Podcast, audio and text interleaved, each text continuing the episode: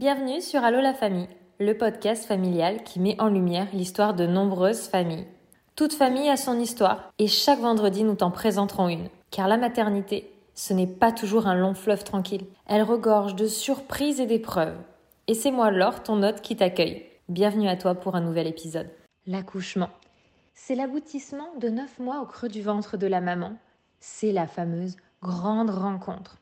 Le plus souvent, pendant le dernier trimestre, bébé se positionne la tête vers le bas en vue de la naissance approchant. Mais ce n'est pas toujours le cas. Écoutons Justine qui va nous raconter son histoire. Et c'est parti pour un nouvel épisode. Je suis ravie de vous recevoir aujourd'hui. Ravie de recevoir Justine parmi nous qui va nous raconter son histoire. Est-ce que Justine, tu peux te présenter ton âge, ta profession, là où tu habites à peu près le secteur et euh, ton cercle familial? Si tu as des enfants, un conjoint, une conjointe, voilà, dis-nous tout. Bonjour Laure, euh, merci de me recevoir. Alors moi c'est Justine, j'ai 29 ans.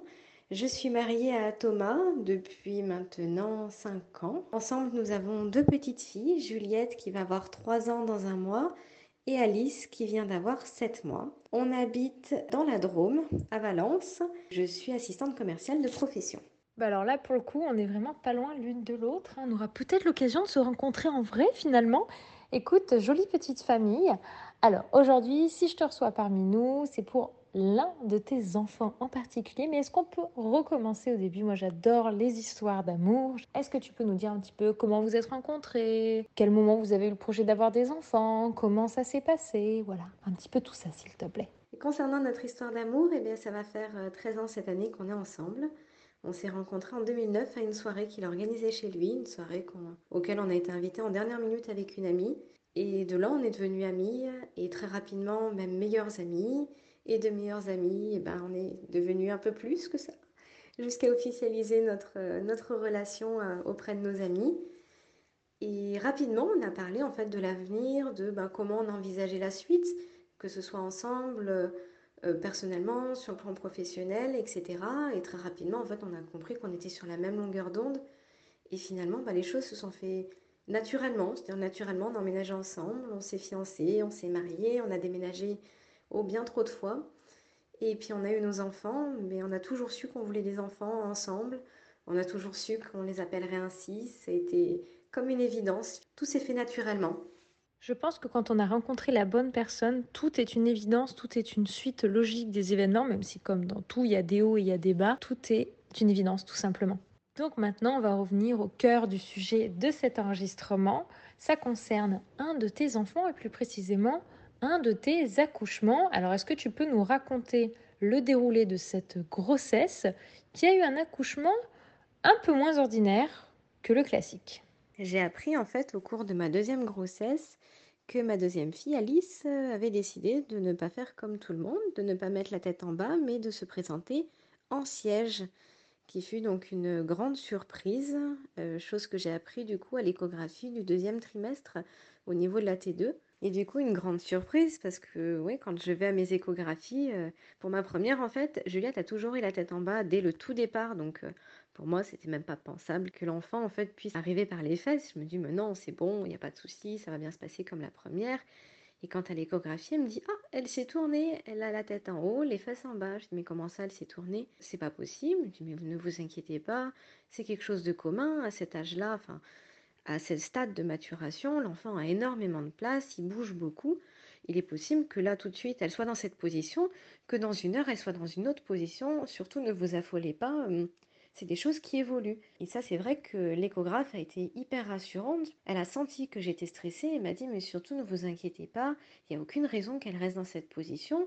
C'est juste que ben là, elle a de la place, donc elle en profite. Et puis, euh, dans très peu de temps, quand elle aura moins de place, elle prendra sa place définitive jusqu'à la fin de la grossesse. Alors déjà au cas où si la notion du se présenter par le siège est un peu floue à certaines ou certains d'entre nous qui écoutent cet épisode, ça veut dire que lors du moment de la naissance de l'enfant, la manière la plus commune, c'est que l'enfant ait la tête en bas et donc va glisser vers la sortie. Et quand l'enfant se présente par le siège, c'est qu'en fait, c'est les fesses qui sont présentes en premier vers la sortie.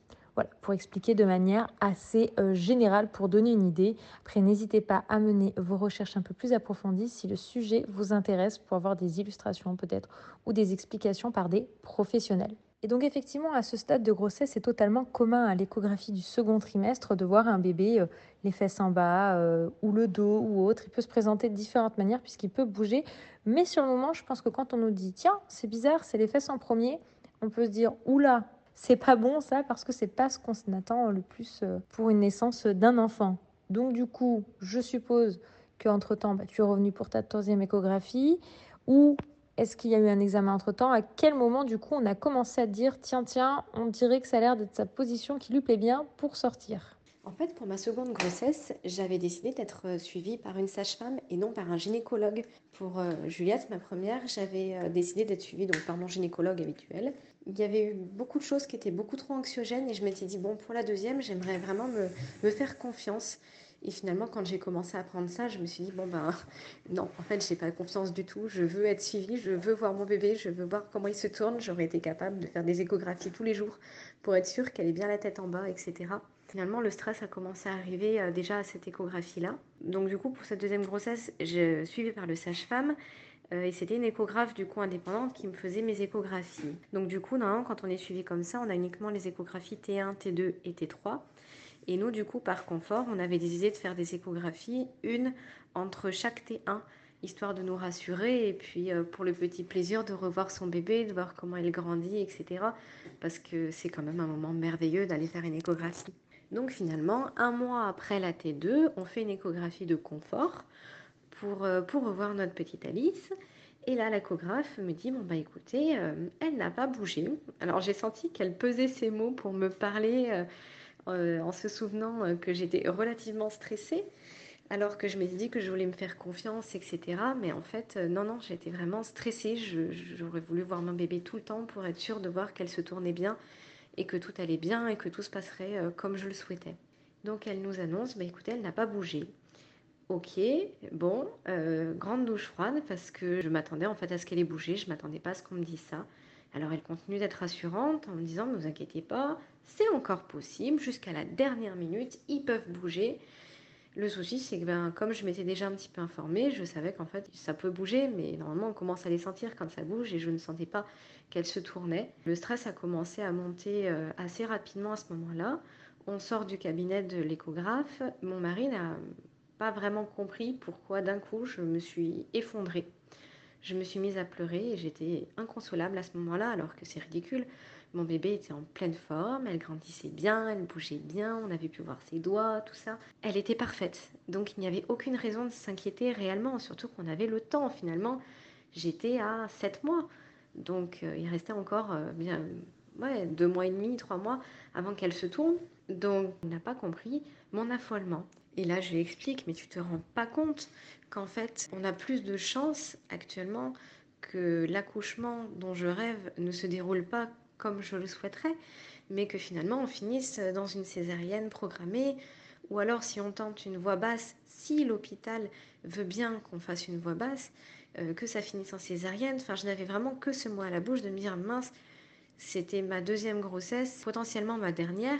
Je ne veux pas que ma dernière grossesse soit une césarienne. Je ne veux pas que ça se passe comme ça. Alors euh, qu'une césarienne n'a rien de dramatique finalement. Il vaut mieux que ça se passe bien, même si ce n'est pas comme je souhaite, plutôt que ça se passe mal, que ce soit pour moi, pour le bébé ou pour le papa. Mais là, la panique, m'a complètement envahie.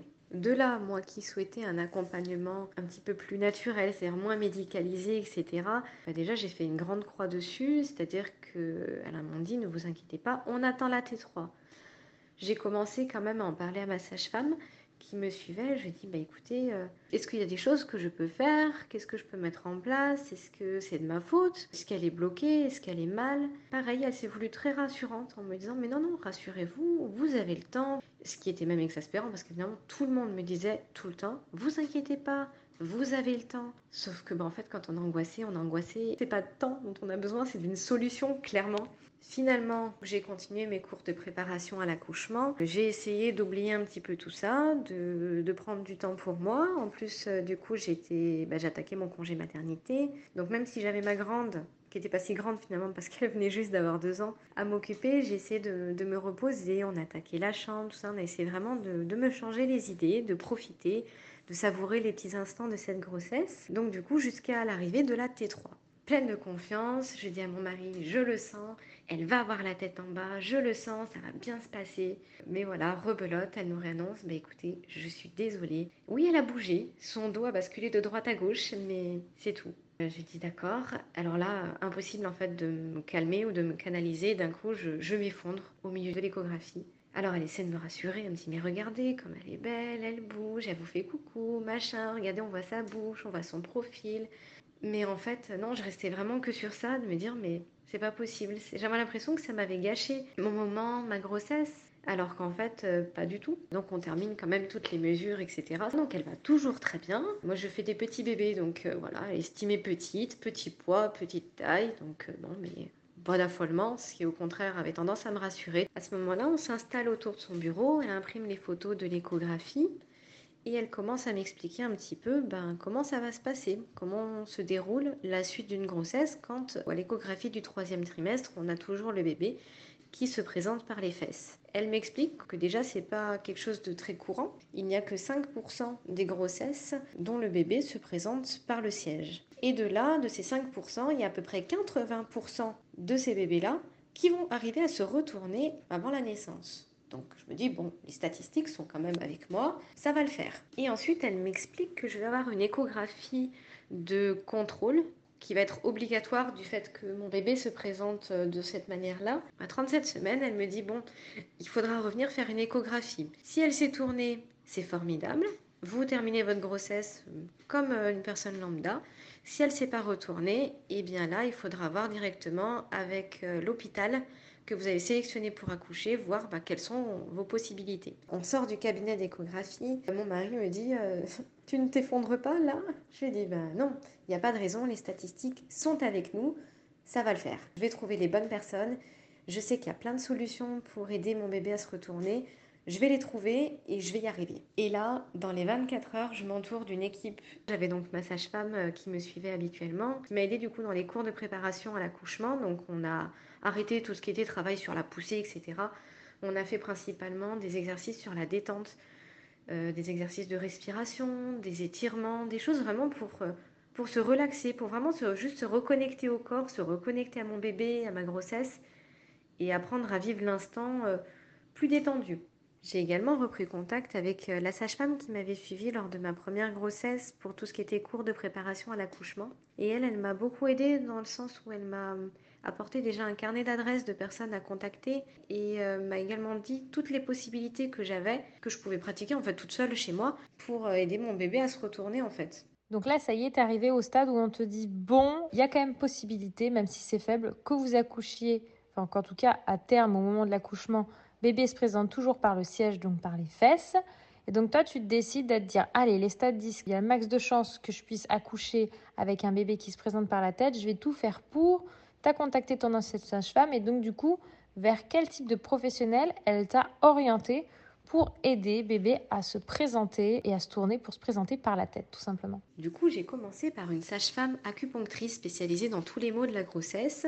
Elle m'a expliqué qu'il y a un point d'acupuncture sur chaque pied qui se situe sur euh, le petit orteil. C'est un point qui fait hyper mal d'ailleurs à piquer. Donc, euh, elle a piqué de chaque côté et ensuite elle a commencé à chauffer les méridiens en alternance en fait et cela pendant 15 minutes. Donc elle enlève les aiguilles, puis elle me dit, bon ben tous les soirs chez vous, pendant à peu près 15 minutes, il faut chauffer les méridiens. Au bout du deuxième ou troisième jour, je ne sais plus, le bâton d'encens a cassé un soir.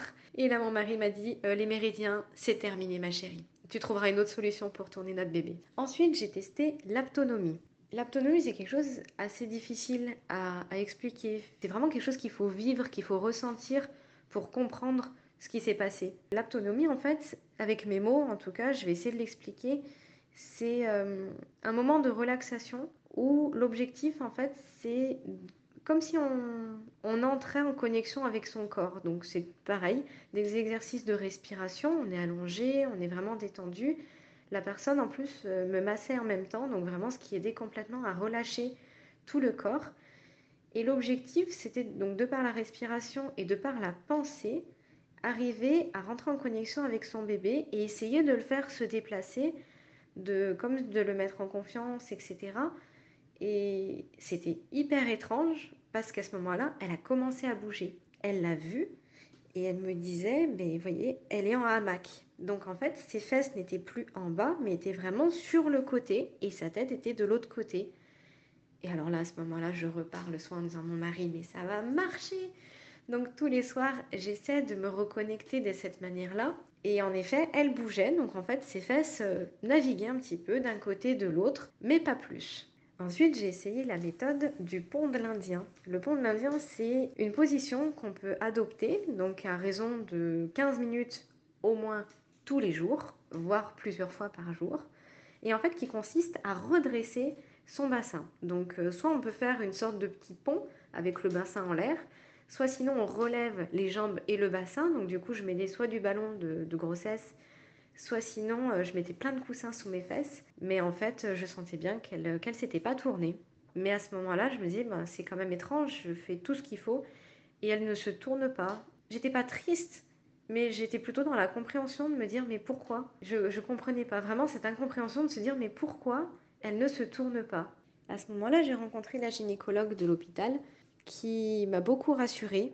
Elle m'a pris pendant plus d'une heure en entretien et vraiment j'ai pu poser toutes mes questions. Même les maris n'étaient pas conviés normalement à cause bah, de tout le, le, protocole sanitaire et qui a pu venir, qui a pu m'accompagner et qui a pu lui aussi poser ses questions.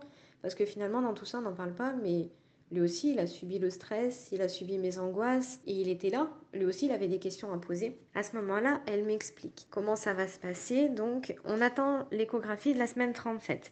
Si à la semaine 37, le bébé s'est retourné, c'est formidable, la fin de la grossesse va se passer euh, comme une grossesse standard. Semaine 37, le bébé ne se retourne pas. À ce moment-là, pendant l'échographie, on va remesurer le bébé pour avoir des mesures au plus précises possible pour déjà avoir une estimation de, poids et de taille vraiment au plus proche de la réalité pour déjà savoir qu'est-ce qu'on peut envisager ou non.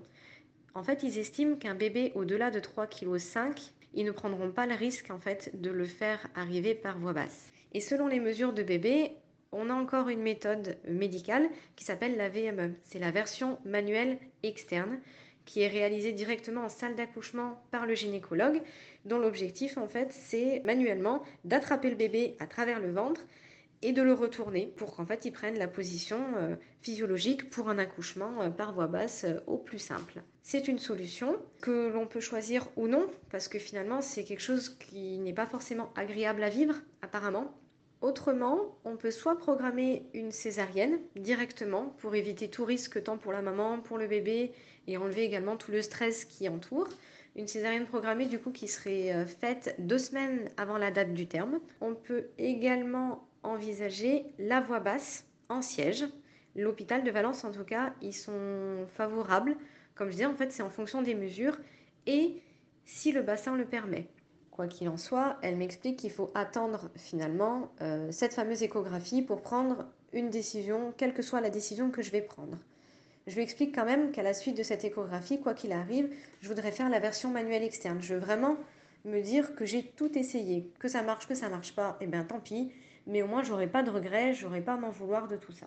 On arrive à l'échographie, elle ne s'est pas retournée, directement elle prend toutes les mesures et dans l'heure on avait rendez-vous en fait à l'hôpital, donc en salle d'accouchement pour essayer cette manœuvre. Donc là, on nous prépare parce que finalement, on est en salle d'accouchement, donc on nous met la blouse, on commence à nous mettre une perfusion, on nous dit qu'il faut pas manger depuis le matin. Et c'est hyper perturbant d'ailleurs. On a l'impression qu'on va accoucher, qu'on va partir avec notre bébé dans deux heures, alors que pas du tout. Ils nous installent euh, avec nos petites affaires, tout ça. Et là, ils font une échographie et ils m'expliquent en fait, on ne pourra pas essayer la version.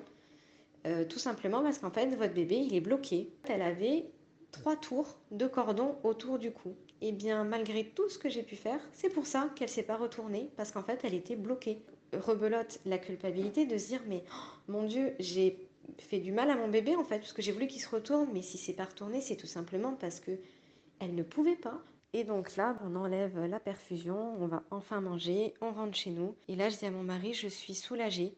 Il me demande, mais pourquoi tu es soulagée En fait, il s'est rien passé, il va rien pouvoir se passer tu vas plus rien pouvoir faire en fait, donc euh, pourquoi tu es soulagée? Et je lui explique, mais tout simplement parce que c'est pas de ma faute. Et, cette culpabilité s'en est allée à ce moment-là de me dire j'y suis pour rien. Et à ce moment-là, déjà, j'ai commencé à plus accepter les choses. Maintenant, en fait, c'est plus il faut qu'elle se retourne, c'est il faut qu'elle aille bien, il faut que ça se passe bien pour elle parce que là, elle en a besoin. Est-ce qu'elle est en souffrance? Comment ça va se passer en fait? Et là, tout s'est retourné d'un coup de savoir ben, qu'est-ce qu'on fait maintenant, mais pas pour moi, pour elle. C'est donc au final à ce moment-là que l'instinct maternel est ressorti, euh, est ressorti chez toi. On l'entend dans tes mots, hein, c'est quand on a enfin une réponse à, quelque chose comme ça d'aussi important pour nous, en fait, on arrive à se centrer sur d'autres choses. Et là, du coup, tu étais pleinement centré sur l'arrivée de ton enfant et faire que tout se passe au mieux pour elle. Alors, du coup, qu'est-ce que ça a donné la suite? Alors, à ce moment-là, je demande à la gynécologue, je dis, mais qu'est-ce qu'on fait? Me dit, non, non, mais vous inquiétez pas, il faut savoir que le cordon, c'est tout souple, c'est hyper léger, et que là, la trois tours de cordon, mais que c'est pareil, comme elle est petite, qu'elle a de la place, elle bouge. Là, elle a trois tours, peut-être que dans une heure, elle en aura cinq, peut-être que dans deux heures, elle en aura plus un, mais euh, elle n'est pas en souffrance, elle n'est pas en détresse. Je dis oui, mais admettons que je décide de prendre la voix basse et ça passe. C'est possible qu'elle reste bloquée parce que le cordon la maintient finalement en haut de mon ventre. Elle me dit oui, c'est possible. Je suis restée bloquée sur le fait de comme si elle allait s'étrangler dans le ventre. Et c'est ça, en fait, à ce moment-là, qui a commencé à me faire peur. Donc là, je regarde la gynécologue, je dis, bon, et maintenant, on fait quoi réellement? Je n'ai pas qu'à part euh, l'échéance de la césarienne, euh, qu'est-ce qu'on peut faire d'autre? Et elle m'explique que euh, comme c'est un petit gabarit, donc on peut essayer ce fameux scanner du bassin. Je vais passer mon scanner, et là, du coup, c'était hyper rigolo parce qu'en fait, elle avait tellement de la place, elle était vraiment juste bloquée par le cordon, parce qu'en fait, elle basculait réellement. Lors du scanner, elle avait carrément le dos le long de, mon ventre en fait, sur la ligne qui, monte jusqu'à mon nombril, il y avait son dos comme ça. C'était trop rigolo en fait, elle était en petit indien et en fait on voyait juste sa colonne, sa tête recroquevillée donc vers l'avant parce que finalement de voir un scanner, on voit donc ses os, mais du coup on voit tout le squelette de son bébé à l'intérieur du ventre.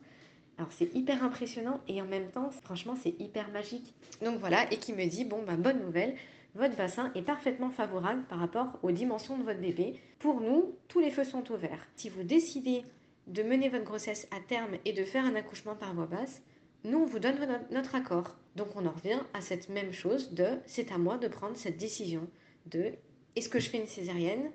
Est-ce que je la programme en me disant au moins on est sûr et tout se passera bien? Est-ce que je décide d'aller à terme qui, ça se trouve, n'ira pas vraiment à terme et on ira quand même dans une césarienne? Est-ce que mon bébé arrivera à descendre dans mon bassin malgré qu'il soit accroché? Et, là, il faut prendre une décision.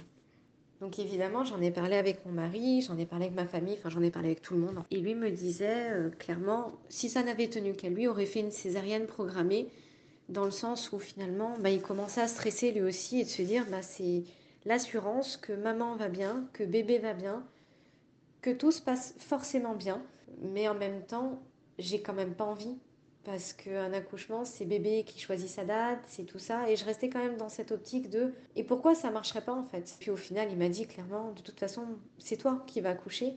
Moi, je te soutiendrai quelle que soit ta décision. Donc à ce moment-là, j'appelle la gynécologue et je lui dis bon bah écoutez, euh, c'est bon, on tente la voix basse. Donc quoi qu'il arrive, on a programmé une césarienne pour le lendemain du terme parce que quoi qu'il arrive, c'était l'échéance. Je dis oui, mais à ce moment-là, c'est normal. C'est-à-dire, elle n'a pas réussi à sortir, et ben, on l'aidera. Et comme on peut l'aider que comme ça quand ils arrivent en siège, et ben, on ira la chercher, et tant pis, mais elle sera arrivée jusqu'au bout de sa maturité, et ça finalement, c'était aussi important. Elle m'a dit une phrase dont je me souviens bien. Elle me dit, nous, on n'est pas des cow-boys, on est des médecins. C'est-à-dire qu'on ne prendra aucun risque, que ce soit pour vous ou pour la maman. C'est en aucun cas dans notre intérêt, c'est dans l'intérêt de personne. Donc si on vous dit que c'est OK pour nous, c'est que vraiment tout est possible. Et du coup, à ce moment-là, j'arrête tout. J'arrête euh, le pont de l'Indien, j'arrête les méridiens, j'arrête euh, la détente, la relaxation, tout ça. Je, je profite et je me dis de toute façon, j'ai fait ce que j'ai pu. Et puis, quoi qu'il arrive, là, à ce moment-là, on était, on était à ouais, trois semaines de l'accouchement. Je dis, mais quoi qu'il arrive, dans trois semaines, elle est là.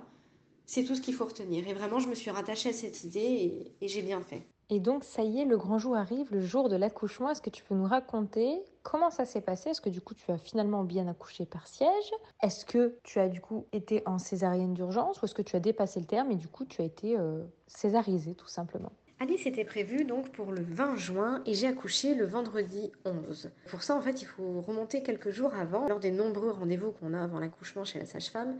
Elle me propose de faire un décollement des membranes, c'est de décoller la poche de bébé du col et du coup de potentiellement provoquer des contractions et donc le travail et donc l'accouchement. Bon, décollement qui n'a pas fonctionné, par contre, quand j'y suis retournée donc euh, le mercredi, elle a regardé et elle m'a dit par contre j'ai une très bonne nouvelle, vous êtes déjà dilaté à deux, le col est, court, enfin vraiment euh, raccourci, tout est favorable en fait, c'est-à-dire que là le travail n'a pas commencé, par contre votre corps il est prêt et on sent que ben les fesses de bébé elles sont sous mon doigt. On était donc le mercredi et j'ai accouché deux jours plus tard. Et donc ce fameux vendredi, j'étais totalement dans l'optique de euh, de toute façon, euh, je ne me repose plus, elle va arriver. Le terme c'est dans une semaine. Et j'avais promis donc à Juliette qu'on ferait une dernière sortie à trois avant euh, l'arrivée de sa petite sœur. Donc ce fameux vendredi, nous voilà partis dans un zoo à Pogre et en fait on a fait toute la journée Donc on est parti le matin avec le pique-nique. Donc on fait notre journée, on fait le parcours, tout ça. À 15h30, on commence à rentrer parce que bon, il y avait quand même euh, la sieste, etc. On monte dans la voiture et là, bon, je commence à avoir un peu mal au ventre. Normal, nous avons fait euh, depuis 9h du matin, nous avons marché dans tout le zoo. C'est normal d'être un petit peu fatigué, de commencer à être un petit peu patraque. Je prends deux space-fonds me disant c'est super, ça fera le temps du trajet de retour et puis ça ira mieux arriver à la maison. 17h arrivé à la maison, je regarde mon mari, je dis en fait ça va pas. Et qu'en fait ça fait euh, un peu plus d'une heure que j'ai des contractions, que j'ai pris mes deux spasserons comme recommandé à l'hôpital et qu'en fait euh, eh ben, ça ne fait pas effet. Il me regarde tout en jouet, euh, disant mais c'est super, c'est pour maintenant, c'est pour maintenant. Je dis oulala, on va pas s'affoler, j'ai pas envie d'y aller pour rien. Surtout que un deuxième enfant, c'est pas comme un premier, c'est-à-dire qu'il faut appeler la famille, il faut qu'il y ait quelqu'un qui vienne s'occuper du premier, on peut pas le laisser comme ça. Et nous, toute notre famille euh, n'est pas sur la région, ils sont tous euh, à Saint-Étienne.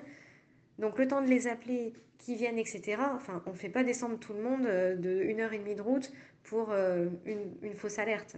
Je lui explique, on s'affole pas. donc j'arrive à la maison, je me mets dans le bain, etc.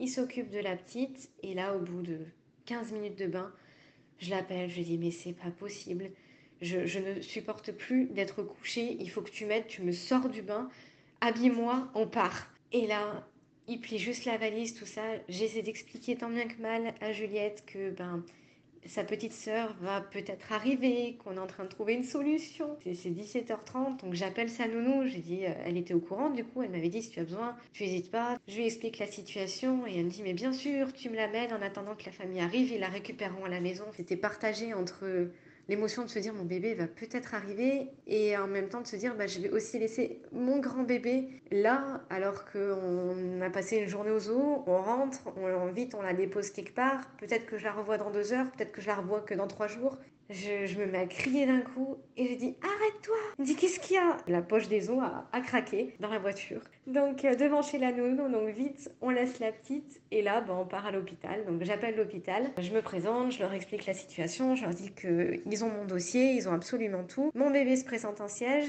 et le travail a commencé et voilà. Ils me disent bah, pas de souci. Vous venez directement aux urgences, on vous attend. On part, euh, mon mari euphorique appelle tout le monde pour leur dire euh, on va avoir notre bébé, etc. Et moi, j'étais juste en train de me dire, mais j'ai peur d'accoucher dans la voiture. Les contractions étaient hyper régulières, étaient assez intenses. Et en même temps, pour Juliette, j'avais pas du tout eu ça parce que j'avais été déclenchée. Toute cette préparation, toute cette euphorie de se dire, il faut que j'arrive à l'hôpital. Et ben, je l'avais pas eu. Et puis, j'avais perdu les os. Et euh, dix minutes après, euh, j'étais en train de, pousser. Donc, vraiment, je me suis revue à ce moment-là en train de me dire, il faut 20 minutes pour arriver à l'hôpital. C'est pas possible, en fait. Je ne peux pas accoucher dans ma voiture. C'est dingue comme quand on est euh, dans ce moment-là, on pense à tellement de choses et parfois des trucs qui sont complètement ridicules. Mais bon, on en est là. Et on arrive à l'hôpital. Et là, long trajet à pied pour arriver jusqu'au service des urgences. C'est à ce moment-là, en fait, que j'ai commencé à me souvenir qu'en fait, euh, j'allais avoir un accompagnement différent du fait de cette présentation de mon bébé. Donc euh, déjà, on est accueilli par trois personnes et pas par une, directement en salle d'accouchement. C'était rigolo aussi, ils nous ont mis dans la même salle d'accouchement que, que j'avais eu du coup pour, euh, pour mon aîné. Directement, donc euh, ils font le contrôle, ils nous expliquent comment ça va se passer et on fait également une échographie donc pour voir bah, qu'elle n'est pas bougée. Je dis non mais là je vous assure, on, va arrêter en fait de faire des échographies. Je pense que ça ne sert à rien. Et là il m'annonce, et eh ben écoutez, j'ai une bonne nouvelle moi, à l'échographie, je ne vois plus de cordon autour du cou. Grand soulagement, je me dis, mais c'est super, plus de cordon autour du cou, mais il n'y a pas de raison que ça passe pas. Donc, à savoir qu'à ce moment-là, il est 18h30. On est pris en charge tout de suite, donc du coup tout est rapide. On nous installe, on nous pose les perfusions, etc on nous explique, mais finalement, en fait, on nous quitte pas. À 19h, ça s'intensifie, ça s'intensifie. Ils font venir l'anesthésiste. Pareil, euh, je suis prioritaire, en fait. C'est-à-dire que j'ai été prioritaire sur tous les soins de ce soir-là. Pourtant, il y avait beaucoup d'accouchements, mais vraiment, il me disait le souci, c'est que vous, ça peut tellement vite partir en très bien, comme ça peut très vite partir en très mal, qu'il faut pas qu'on vous lâche. Moi, je suis dans l'euphorie pleine d'hormones, je pense. Tout avance super vite. On arrive dilaté à 4 directement on arrive pour, euh, pour poser la péridurale. Par contre, à l'inverse, c'est là que mon mari a commencé à paniquer en se disant ça va très vite, on ne sait pas en fait vers quoi on va. Il nous parle de tout, il y a toujours du monde autour de nous, on n'est jamais tout seul. Et puis quand j'ai qu'il y a du monde, s'ils sont toujours deux, trois dans la pièce, en train d'examiner, en train de surveiller, etc. C'est un, un, défilé de personnel médical. Et lui qui est du coup dans, dans ce corps de métier commence à se dire, bon ben c'est étrange. Quelles sont les petites spécificités aussi quand on accouche de cette manière-là et pourquoi c'est entre guillemets un risque et que ça peut finir en césarienne d'urgence à tout instant, c'est qu'en fait, on ne peut pas aider une femme à accoucher en siège. Un bébé se présente la tête en bas. Si le bébé, euh, ben, on pousse, on pousse, on pousse, le bébé ne descend pas ou le bébé ne sort pas, il y a des manières d'aider. Il y a plein de choses comme ça qui peuvent, enfin même si on ne les veut pas, qui peuvent être mises en place pour aider la maman à pousser et à sortir son bébé. Quand il est en siège, c'est à, la maman de faire tout le travail parce qu'en fait, on ne peut pas attraper un bébé. Parce que, admettons qu'on le tire par les fesses et que le reste ne suive pas, et ben en fait, il, peut rester coincé. Donc c'est surtout ça qui est un grand stress et c'est pour ça qu'il y a beaucoup de monde. Donc jusqu'au dernier moment, j'avais quand même fait ma liste de souhaits pour accouchement. J'avais fait des suggestions pour euh, des positions, expliquer que ben, je voulais un petit peu de musique, une ambiance un petit peu tamisée, quelque chose d'un petit peu confort, malgré le fait qu'il allait avoir beaucoup de personnes autour de nous, euh, faire en sorte que ça reste un moment intime et pas avoir l'impression que j'ai 10 personnes en face de moi qui me regardent en train de pousser et potentiellement de galérer et un tout instant de se dire mon mari va être euh, expulsé de la pièce et je vais devoir me débrouiller toute seule en fait. Et finalement donc cette liste de soins ils l'ont vraiment pris en considération en me disant que c'était tout à fait possible par contre, donc non, pas de choix des positions pour accoucher, ça restait donc une position standard avec les pieds sur les étriers. Donc du coup, elle m'explique, que le gynécologue va venir vous ausculter. C'est lui qui va prendre la décision, savoir si c'est un gynécologue qui accouche ou si c'est une sage-femme. Personnellement, je préférais que ce soit la sage-femme, tout simplement parce que la sage-femme, elle prend le temps de faire les choses naturellement. En tout cas, c'est ce qu'elle me disait au plus physiologiquement possible, c'est-à-dire qu'on laisse bébé descendre et on, on prend le temps. Alors que si c'est le gynécologue, le gynécologue, il est attendu de partout en fait. Plus que la sage-femme où elles sont plusieurs à travailler, il n'y a qu'un seul gynécologue pour le soir, pour la nuit, quand il y a deux, trois sages-femmes dans le service. Donc le gynécologue, il faut que ça aille vite et euh, je ne sais pas, admettons, ça aurait duré 10 minutes. Si au bout de 10 minutes, il n'y avait rien, potentiellement qu'il aurait dit bon, bah c'est bon, on passe en césarienne. Alors que la sage-femme, elle, laissait plus de temps et euh, plus de possibilités en fait à, mon corps de, bah, de, faire son travail euh, correctement. Donc le gynécologue arrive, en plus il était hyper froid, donc à ce moment-là je me dis mon Dieu, j'espère que ce soit pas lui. Et pourtant il s'avérait être hyper gentil. Mais euh, c'est vrai que du coup il parlait pas. Au bout du long examen, me dit bon ben c'est super, vous êtes à neuf, tout va très bien. Dans la soirée, c'est fait. Il n'y a pas de raison que ça se passe mal. Et pour moi, vous pourrez être accouché par la sage-femme. Par contre, la seule euh, indication qu'il dit, c'est qu'il veut qu'on accouche directement au bloc, de manière à ce que si au, dernier moment il y a un souci, eh ben, on soit déjà tout installé et qu'il n'y ait plus qu'à bah, m'endormir et à passer à l'action. Vers 20h, ils reviennent tous. Il y a la sage-femme, que c'est un hôpital universitaire, donc il y a une étudiante sage-femme, il y a une auxiliaire, il y a le gynécologue, il y a l'anesthésiste et une infirmière de bloc. J'ai envie de dire c'est tout et en même temps ça fait déjà six personnes. Et ils ont eu la délicatesse du coup de, tous se mettre euh, derrière moi bah, pour que je ne les vois pas en fait. Ils se présentent tous un par un en m'expliquant bah voilà, moi je suis un tel, euh, je fais ça, etc. J'ai trouvé ça mais tellement confortable et en même temps c'était hyper rassurant de se dire bon ben quoi qu'il arrive, je ne connais pas ces personnes mais ils sont là pour m'aider. S'il y a un souci que je vois un tel s'approcher, je sais que c'est euh, bah, que c'est le gynécologue, je sais que c'est l'infirmière, etc. Et même pour mon mari, c'était hyper important de, bah, de mettre en fait euh, alors un regard, hein, comme on voit plus le visage pour l'instant, bah, sur toutes les personnes qui vont nous accompagner dans, dans ce moment euh, si précieux. À ce moment-là, et bah, tout va très vite parce qu'en fait, arrivé 9h moins quart, euh, ça pousse, ça pousse, ça pousse et je les appelle, je leur dis écoutez, je sens que c'est pour Manon. ils nous disent bah, c'est parti. Donc on part tous au bloc, on s'installe et là, d'un coup, moi qui étais sereine sur l'accouchement, moment de panique. Je, commence à pleurer, je tremble. Et là, ils ont eu beau trouver tous les mots de la terre en me disant Mais vous avez fait le plus dur. Enfin, une grosse partie du travail, là maintenant, vous n'avez plus qu'à pousser. Elle est là. Il n'y a pas de raison que ça sorte pas. Vous allez y arriver. Et là, je, je suis mais tétanisée en leur disant Mais c'est pas possible, c'est trop beau. J'ai tellement eu peur pendant des mois de me dire mais mon bébé il va pas y arriver et j'avais tellement peur de, de, de, cette césarienne qui finalement m'aurait quand même conduit à mon bébé donc c'était ce partage d'émotions entre se dire on y est. On est en train de, toucher du doigt l'aboutissement en fait de toutes ces semaines de travail. Et en même temps de se dire mais j'ai trop peur. Et si je n'y arrive pas? Et en fait ce, moment de solitude de se dire mais et si ça marche pas? Qu'est-ce qui se passe? Et là tout me ramène à la réalité de me dire mais quelles sont mes possibilités? Là c'est quoi mon choix? Je fais quoi? Donc bien évidemment, il trouve les mots, il me rassure, etc. L'anesthésiste était adorable, il mettait plein de couvertures bien chaudes sur le torse pour me détendre. J'arrive à me calmer, elle me dit, bon bah dès que vous sentez que ça pousse, allez-y. Et là, je sens que ça pousse, mais j'arrivais pas à pousser. Je me dis, mais pourquoi? Je sens que ça pousse, mais je sens pas quelque chose de, de gros. Je dis pas comme mon aîné. Et elle me dit, mais c'est normal, c'est pas une tête, c'est des fesses. Du coup, c'est tout petit. Donc en fait, vous allez faire sortir le plus petit en premier. Et le plus dur, il est à la fin, quand il faut sortir les épaules et la tête. Donc là, vous, vous sentez des choses pousser, mais allez-y, c'est petit, mais c'est ce qu'il faut. Et là, incroyable, j'ai poussé une fois. Elle me dit c'est bon, elle est là. Elle me dit allez repousser. Je repousse une deuxième fois. Les fesses étaient sorties. Il restait que les épaules, la tête. Elle me dit bah allez vous repoussez un bon coup et votre fille elle est là. Et finalement en trois poussées, mon bébé est sorti. Et à ce moment-là, ben, ils me félicitent. Et pour eux, en fait, c'était autant extraordinaire que moi parce que finalement, ils en font très très peu. En tout cas, sur cet hôpital-là, ils me disaient on en fait très peu. Et euh, ils étaient même un peu déçus parce qu'il y avait la relève entre-temps, donc euh, d'une équipe de jour à l'équipe de nuit, qui me disait mais on est déçus parce qu'en fait on en voit tellement rarement qu'on aurait aimé le voir. Et ce moment de se dire mais j'ai réussi, j'ai réussi, je revois encore mon mari, les larmes dans les yeux, me dire mais chérie tu l'as fait. C'est cette fierté de se dire bah ouais j'ai réussi. Alors déjà quand on arrive, quand on sort son bébé de quelque manière que ce soit, et j'imagine que même pour une césarienne c'est la même chose, de se dire c'est moi qui l'ai fait c'était décuplé de se dire mais j'ai réussi ce truc que j'ai tant appréhendé pendant des semaines et des semaines, pour lequel j'ai dû pleurer tous les soirs pendant des mois. Et en fait, euh, bah, c'était si simple. Et donc, pas d'épisiotomie. J'ai eu deux petits points, mais euh, très légers. Clairement, euh, aucune séquelle. Et finalement, comme l'accouchement s'était super bien passé, alors après, bah, du coup, toutes les personnes passent, félicitations, etc. bravo. Et puis après, on repart en salle de, de, naissance, finalement. Donc, on quitte le bloc.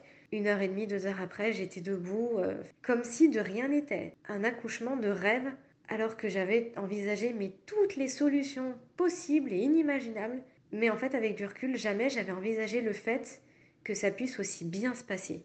Waouh, c'est incroyable, tu as réussi ça, mais d'une facilité. Comme quoi, en fait, notre corps de femme, il est capable de faire des choses extraordinaires. On est tellement dans un protocole habituel avec tête en premier, dans tel sens, position comme ça, etc., qu'on en oublie que notre corps, il a la force de faire des choses incroyables. Bah franchement, félicitations pour cet accouchement en beauté. Et du coup, pour conclure cette magnifique histoire, qu'est-ce que tu voudrais dire aux femmes enceintes, aux couples, si jamais leur conjointe ou si ces femmes ont une grossesse avec un bébé qui se présente par siège, qu'est-ce que tu leur dirais à ces femmes? Finalement, ce pourquoi je voulais témoigner, c'était vraiment pour euh, faire un partage d'expérience, parce que j'ai eu beau me renseigner de toutes les manières euh, possibles, alors entre Internet, les maternelles, les livres, des podcasts, des histoires, des choses qu'on entend autour de nous, nos amis, collègues, familles qui ont pu vivre parfois les mêmes expériences, mais finalement tout est tellement différent et on entend tellement facilement cette issue de cherchez pas, ce sera une césarienne, que finalement il faut se dire que ça dépend de tellement de choses. Ça dépend de vous, votre bébé jusqu'au dernier moment il peut se retourner. Tout le corps médical m'a dit mais tout peut arriver. C'est-à-dire que même le jour de l'accouchement, ils font une échographie pour être sûr du positionnement du bébé. Et même si ça devait se terminer en césarienne programmée, même au lendemain du terme, ils auraient refait une échographie quelques minutes avant d'ouvrir pour être sûr de sûr à quel point tout peut arriver. Bon, je n'en suis pas la preuve, mais ça arrive. C'est juste que voilà, on entend tellement que ce sera une césarienne et que ce sera comme ça et qu'il faut se résigner. Mais en fait, non, vous avez plein de possibilités et moi elle s'est pas retournée, mais pour plein d'autres personnes ça fonctionne. Donc tout simplement c'est garder espoir, entourez-vous de bonnes personnes, que ce soit dans le corps médical ou dans le côté personnel, mais sincèrement dites-vous que tout ce que vous faites, ce sera bénéfique. Et c'est ce que m'a dit ma sage-femme lors de notre dernier rendez-vous, c'est tu n'as peut-être pas réussi à aider ta fille à se retourner, mais finalement, est-ce que c'est pas tout ce processus que tu as mis en place qui a peut-être fait en sorte bah, qu'elle arrive en siège, qu'elle arrive dans le monde à sa manière aussi joliment? De toute façon, quelle que soit l'issue, la nature est bien faite. Le corps sait ce qu'il a à faire. Mais en fait, 9 mois de grossesse, c'est aussi un processus psychologique qui fait que plus on se rapproche de la date du terme, plus notre tête en fait fait le point en se disant bah de toute façon je vais accoucher. J'ai peur d'accoucher, j'ai peur de ci, j'ai peur de ça, mais finalement je vais accoucher et je vais avoir mon bébé et ça va être bien. Même à ce niveau-là en fait il y a un cheminement naturel qui se fait. Quoi qu'il arrive, je pense que même si à la fin j'aurais dû finir en césarienne, je m'étais tellement dit, de toute façon j'ai fait tout ce que j'ai pu, elle arrivera et c'est tout ce qui compte, qu'elle arrive en bonne santé et qu'elle soit là. Je dirais même que tout ce qui compte, c'est que elle et la maman soient en bonne santé. Je te remercie beaucoup, Justine, pour ton partage, pour ton témoignage, ton histoire. C'était vraiment une incroyable aventure. Je vous souhaite à, tous les quatre tout le bonheur du monde et, peut-être à très bientôt dans un prochain épisode. Merci Laure en tout cas bah, d'avoir sélectionné mon témoignage euh, pour partager mon histoire. Je te souhaite aussi une belle continuation et à très bientôt.